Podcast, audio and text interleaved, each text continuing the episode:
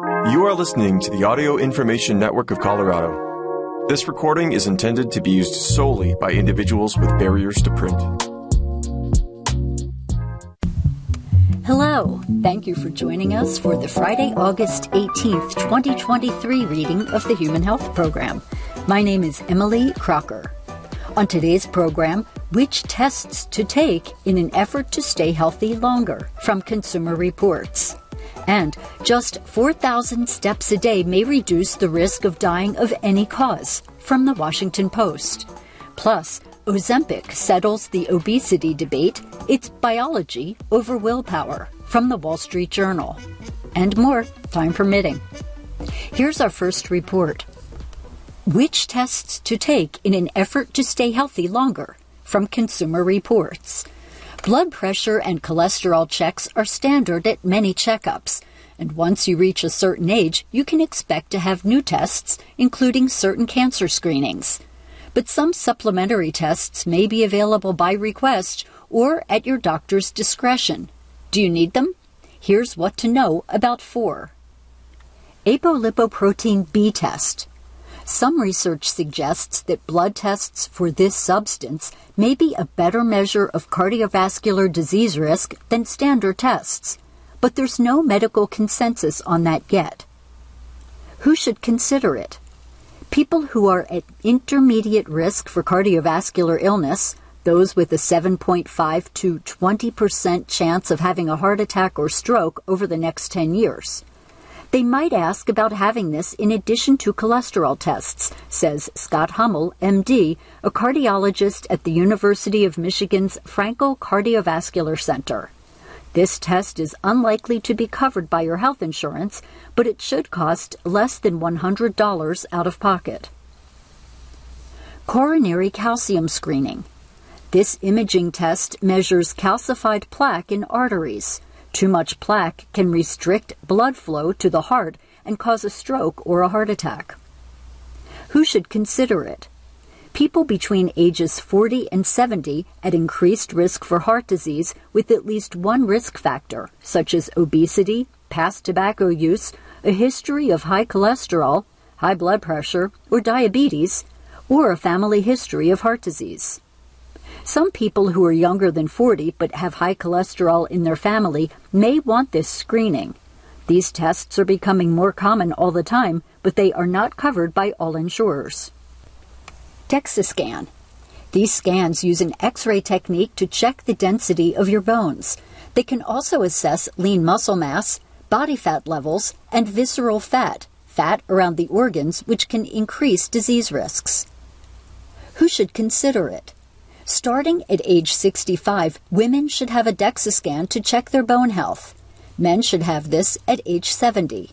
It's sometimes given to younger people at high risk for osteoporosis or if doctors want a baseline measurement. These scans are covered by Medicare every two years for people who qualify, but if you have a DEXA scan because you're curious about your body composition, it's likely to cost 150 to $300. VO2 max test. Typically done on a treadmill or stationary bike, the VO2 max test measures your body's maximum ability to deliver oxygen to muscles. Tracking this over time can demonstrate just how much cardiovascular fitness you are gaining or losing. Who should consider it? People who want to closely monitor their cardiovascular fitness and don't mind paying out of pocket. It's in the ballpark of $100. But keeping an eye on whether you're able to do the same aerobic activities you used to do, going upstairs without getting winded, for example, can also provide a reasonably good sense of your cardiovascular strength, Hummel says. Up next, just 4,000 steps a day may reduce risk of dying of any cause, study says, by Victoria Bisset from the Washington Post. Achieving 10,000 steps per day is a common fitness goal, but there's a lack of scientific evidence that it's the ideal number for everyone. Now, a new study has found that significant health benefits may begin with as few as 4,000 steps per day. A team of scientists led by Maciej Banach, a professor of preventive cardiology at the Medical Academy of Lodz in Poland, analyzed 17 studies that followed more than 200,000 people for an average of just over seven years. The analysis showed that benefits began at around 2,300 steps per day, which was associated with a significantly reduced risk of dying of cardiovascular disease. At around 4,000 steps, the risk of dying of any cause also began to fall significantly. Both figures, which represent medians, are under the 5,000 step limit for what the study notes is normally considered to be a sedentary lifestyle. But there were benefits beyond these numbers. Every extra thousand steps was associated with a 15% reduction in the risk of dying of any cause, while an increase of 500 steps per day was associated with a 7% reduction in the risk of death of cardiovascular disease, the study said. Banach, the study's lead author, said in a phone interview that his findings weren't meant to undermine those with 10,000 steps as a goal, but to offer hope to people who are struggling to reach that number. It is a very important message because I have had many patients that were simply discouraged when he tried to persuade them to aim for between 7,000 and 10,000 steps per day, he said. The findings were published in the peer reviewed European Journal of Preventive Cardiology.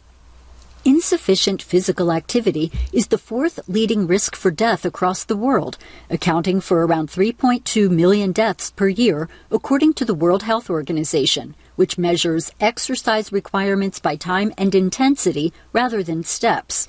One study last year found that global physical activity levels, already below 10,000 steps per day on average across the world, had dropped after the COVID 19 outbreak and had not returned to pre pandemic levels by February 2022.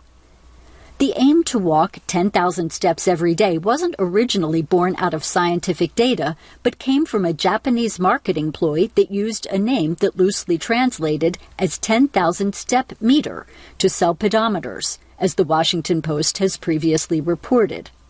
But U.S. guidelines on physical activities note that people still may choose goals such as walking 10,000 steps as a way to meet their exercise requirements. Banach stressed that the review's findings aren't meant to encourage people to reduce their daily step count, but to aim as high as possible, with the most notable benefits found between 7,000 and 13,000 steps per day for people under 60 and between 6,000 and 10,000 steps for older adults, according to the results. We noticed that for younger adults, this expected reduction of mortality was higher, even up to 50%, he said. The reasons for this probably were the result of a formula used elsewhere in medicine of the earlier the better and the longer on target the better, according to Banach. Those who follow medical guidance on exercise and diet at a younger age are more likely to be within healthy cholesterol and blood pressure limits, and so we might expect significantly larger health benefits, he said. Thus, we should not only remember to have regular physical activities, but also to start the earliest possible, he said. The study determined that the benefits applied across different countries and genders. Banach says other studies are planned to look into the role of very intensive exercise, such as marathons or Ironman races, as well as the impact of different step counts on specific illnesses, such as cancer or strokes. But the main findings on the benefits of extra steps each day are clear, he says. The more, the better. Up next, Ozempic settles the obesity debate. Its biology over willpower. Weight loss drugs affect the brain in ways that help researchers understand how the body regulates weight. By Betsy McKay from the Wall Street Journal. Ozempic and similar drugs are transforming the world's understanding of obesity. It isn't so much about willpower, it's about biology. The success of the powerful new class of diabetes and weight loss drugs shows how important chemistry is to determining a person's weight. The brain is the body's chief chemist, regulating appetite and making it difficult for many people to shed pounds and keep them off. The brain determines how much fat it wants people to carry, according to years of research bolstered by the new drugs. The amount is like a setting on a dial, or what many researchers call a set point or defended fat mass.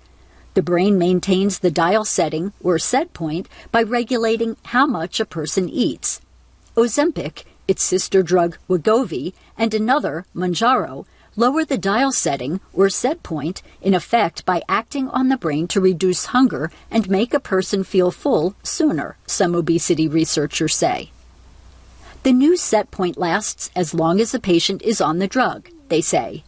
Patients who ate a lot before they started taking one of the drugs feel less hungry and fill up more quickly, sometimes after one slice of pizza when they once ate the whole pie.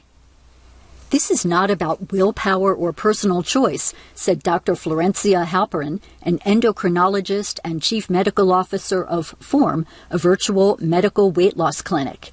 This is about your brain driving behaviors, she said. The drugs and their insights into biology have arrived at a precarious point in the losing battle against obesity. Although Americans spend billions of dollars a year to shed pounds, growing numbers are overweight. Nearly 42% of U.S. adults have obesity, according to the latest government statistics, up from 31% in 1999. So do one in five children. People with obesity are more likely to develop heart disease, stroke, and diabetes. Treating them is driving more than $170 billion in yearly costs. Wegovy has been shown to reduce cardiovascular risk, and Mounjaro is being studied for additional health benefits. The new medicines have put some long held assumptions about weight and health on the chopping block. What these drugs have proven is that patients are right. It's not their fault said Dr. Louis Aronne, an obesity treatment specialist and professor of metabolic research at Weill Cornell Medical College. He and many other specialists who study obesity or prescribe the new drugs have advised or conducted studies for the companies making them. John Weissman was about 300 pounds, pre diabetic, and at risk of heart disease when he sought help losing weight in 2020. The 46 year old, who works in mortgage banking and real estate in Boston, had tried restricting food but always then felt hungrier. I'm not wired for 2,000 calories a day, he said. I'm probably wired for 4,000 calories. He went back on an earlier generation weight loss drug, Saxenda, that he had tried before. He lost about 30 pounds, but then hit a plateau. In September 2021, he conferred with Dr. Halperin, who prescribed Wegovy. His hunger quickly abated. He no longer craved onion rings, mac and cheese, and other heavy foods that he once chowed down in marathon dinners with friends, now preferring greens and proteins. He reached his goal weight of 180 pounds a couple of months ago and is staying on the drug, which he sometimes has to call around to a few pharmacies to find. This is something I am going to have to have treated for the rest of my life, he said. He is off the two blood pressure medications he was on, has switched to a low dose of a cholesterol lowering drug, and is no longer pre diabetic. He eats a little more now to maintain rather than lose weight. The obesity epidemic is a product of forces, old and new, that have collided in people like Weissman. Human biology shaped over millennia of struggle to find sustenance, lives that are largely lived sitting down, and the abundance of cheap, processed foods. Potato chips, soda, and other cheap processed foods are a big culprit because they are high in calories, sugar, salt, and fat, and they are hard to put down, studies suggest. People who lived for a month in a research facility at the National Institutes of Health ate more and gained weight on a diet of processed meats and cheeses, tater tots, and other processed foods, compared with when they were on a diet of vegetables, whole grains, fish, and other unprocessed foods, according to a 2019 study. For some people, high calorie foods are especially problematic. At least 1,500 genes are linked with weight, some people are genetically predisposed to gain weight depending on the combinations of variants in those genes, said Ruth Loos, a professor focused on the genetics of obesity at the Novo Nordisk Foundation Center for Metabolic Research at the University of Copenhagen and at the Icahn School of Medicine at Mount Sinai. These genes often act in the brain. Primitive parts of the brain that control breathing, heartbeat, and other essential functions collaborate with hormones and the central nervous system to determine how much fat the body wants to have and keep it at the set point. The system has been shaped by thousands of years of humans foraging to survive. The brain sends hunger signals when a person needs fuel to reach or maintain their set point, and signals a sense of fullness when they reach or exceed it. That is why people who lose weight fighting off an illness are ravenous once they recover, or why people feel sick when they overeat. It's also why people, like some participants in The Biggest Loser TV series, tend to regain weight even after they try to lose it, according to research. The set point isn't set, it changes naturally throughout a person's lifetime. Babies lose body fat, women gain weight during pregnancy and menopause. It can make small changes with a person gaining or losing a few pounds. In a person with obesity, however, the set point system has gotten out of whack, said Dr. Lee Kaplan, director of the Obesity and Metabolism Institute in Boston. The body fat dial moves to a new, higher set point. Obesity causes overeating rather than the other way around, Kaplan said. The new drugs are based on a hormone called glucagon like peptide 1 or GLP 1, secreted primarily in the lining of the gut in response to food and in the brain. Drug hunters were initially interested in GLP 1 because it plays an important role in regulating blood sugar. The first GLP 1 drugs were approved to treat diabetes in 2005. Wegovy is the only GLP 1 drug approved by the Food and Drug Administration as an anti obesity treatment, while Ozempic, with a lower dose of the same active ingredient, semaglutide, is approved for diabetes. The FDA is expected soon to approve Mounjaro for weight loss. Mounjaro, already cleared to treat type 2 diabetes, mimics the action of a hormone called GIP in addition to GLP 1. The medications essentially lower the set point by activating GLP 1 receptors in the hypothalamus and brainstem that regulate weight and appetite, said Randy Seeley, a professor of surgery and director of the Michigan Nutrition Obesity Research Center at the University of Michigan. The drugs also indirectly reach neurons in parts of the brain involved in reward sensations and impulse control.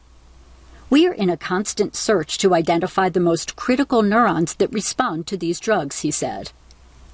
Once a patient reaches a new set point, some of their appetite returns. They are no longer feeling overfed, but the medications keep them at their new level, Seeley said. If a patient stops taking the medication, the new set point no longer holds, which is why people regain weight, he said. The set point concept is hard to prove definitively, some researchers say. The makers of the drugs, Novo Nordisk and Eli Lilly, say their drugs reduce hunger and increase satiety while a person takes them. Researchers want to figure out what makes the set point go way up for some people, leading to obesity, Kaplan said. For the moment, it's a black box, he said. Up next, how acute inflammation turns chronic from Harvard HealthBeat. Inflammation may have started as the solution, for example, as a way to rid the body of a dangerous invader, but if it doesn't turn off when it should, it instead can become the problem. The body's immune response may keep inflammation going long after the threat has cleared. Acute inflammation has now transitioned to chronic inflammation. Chronic inflammation can develop in any of several ways. One possibility is that the threat remains because the body can't rid itself of the offending substance, be it an infectious organism, an irritant, or a chemical toxin. The immune system is pretty good at eliminating invaders, but sometimes pathogens resist even our best defenses and hide out in tissues, provoking the inflammatory response again and again. Another possible scenario is that the immune system goes into threat mode when no true threat exists. In an autoimmune disorder, the immune system seems to become overly sensitized to the body's own healthy cells and tissue. It reacts against the joints, intestines, or other organs and tissues as if they were dangerous. As the inflammatory response continues, it damages the body instead of healing it. Unhealthful lifestyle choices, too, can cause ongoing inflammation. Smoking, being sedentary, or eating a diet high in processed foods and refined carbohydrates can contribute to chronic inflammation. This ongoing inflammation increases the risk of many diseases, including heart disease, stroke, diabetes, cancer, and chronic obstructive pulmonary disease. Signs and symptoms of chronic inflammation. The signs of chronic inflammation are not as obvious as those of acute inflammation. No sharp twinge of pain, as when you cut yourself. No swelling or redness will you see to alert you to a problem. Chronic inflammation can be widespread or more localized to specific areas of the body. Some of the symptoms associated with chronic inflammation include fatigue and lack of energy, depression and anxiety, muscle aches and joint pain, constipation, diarrhea and other gastrointestinal complaints, changes in weight or appetite, headaches, a fuzzy mental state, or brain fog. Up next, On Your Mind Questions for Consumer Reports on Health. In question and answer format. Question I'm always so stiff when I wake up. What can I do about it? Answer Stiffness after sleep or sitting may be more common as we get older. With age, the cartilage padding inside joints decreases and the lubrication within the joints, called synovial fluid, decreases and becomes thicker, says Michael E. Rogers, PhD, director of the Center for Physical Activity and Aging at Wichita State University in Kansas. Gentle movement like bending and flexing fingers and toes, making circles with your wrists, ankles, and shoulders before you stand up helps reliquefy synovial fluid. You can help preserve cartilage by exercising and stretching, Rogers says. If stiffness lasts an hour or more after you start moving around, see your doctor to rule out other conditions. Up next, the benefits of physical therapy for back pain from Consumer Reports on Health. People who receive physical therapy soon after low back pain hits may be less likely to seek additional care for the discomfort. In a large study, those who began PT within two weeks of new pain were less apt to go to an emergency room, use pain relieving injections, get advanced imaging tests, or see a pain specialist, orthopedist, or chiropractor over the next year. They also had lower health expenses related to their pain than those who didn't receive early PT. And the source is BMC Health Services research. And also from Consumer Reports on Health, BP Monitor News. People who used a simple home blood pressure monitor lowered their blood pressure by 10 points, on a par with improvements for people who used smartphone connected Bluetooth enabled models, according to a study. A basic home monitor can cost about half as much as a Bluetooth model. The researchers say they were surprised by the results. And this was published in JAMA Internal Medicine. And there's this, also from Consumer Reports on Health staying safe on dog walks. Between 2001 and 2020, more than 400,000 U.S. adults went to the ER for injuries sustained while walking a dog. Most occurred when walkers got tangled or tripped by leashes or when dogs pulled hard. To reduce risks, use a 6 to 8 foot non retractable leash, avoid situations that could make your pooch bolt, and consider dog obedience training and balance and strength training for you. The source is Medicine and Science in Sports and Exercise. I have one more from Consumer Reports on Health. Watch for unexplained weight loss. When patients lost weight unintentionally, primary care doctors noticed it just 21% of the time, says a Case Western Reserve study. Such weight loss can be a sign of eating and mobility problems, depression, frailty, respiratory disease, diabetes, or even cancer. If you lose 10 to 15 pounds in six months or less without trying to, alert your doctor. And the source is the journal Diagnosis. Thank you for joining us for the Human Health Program. My name is Emily Crocker.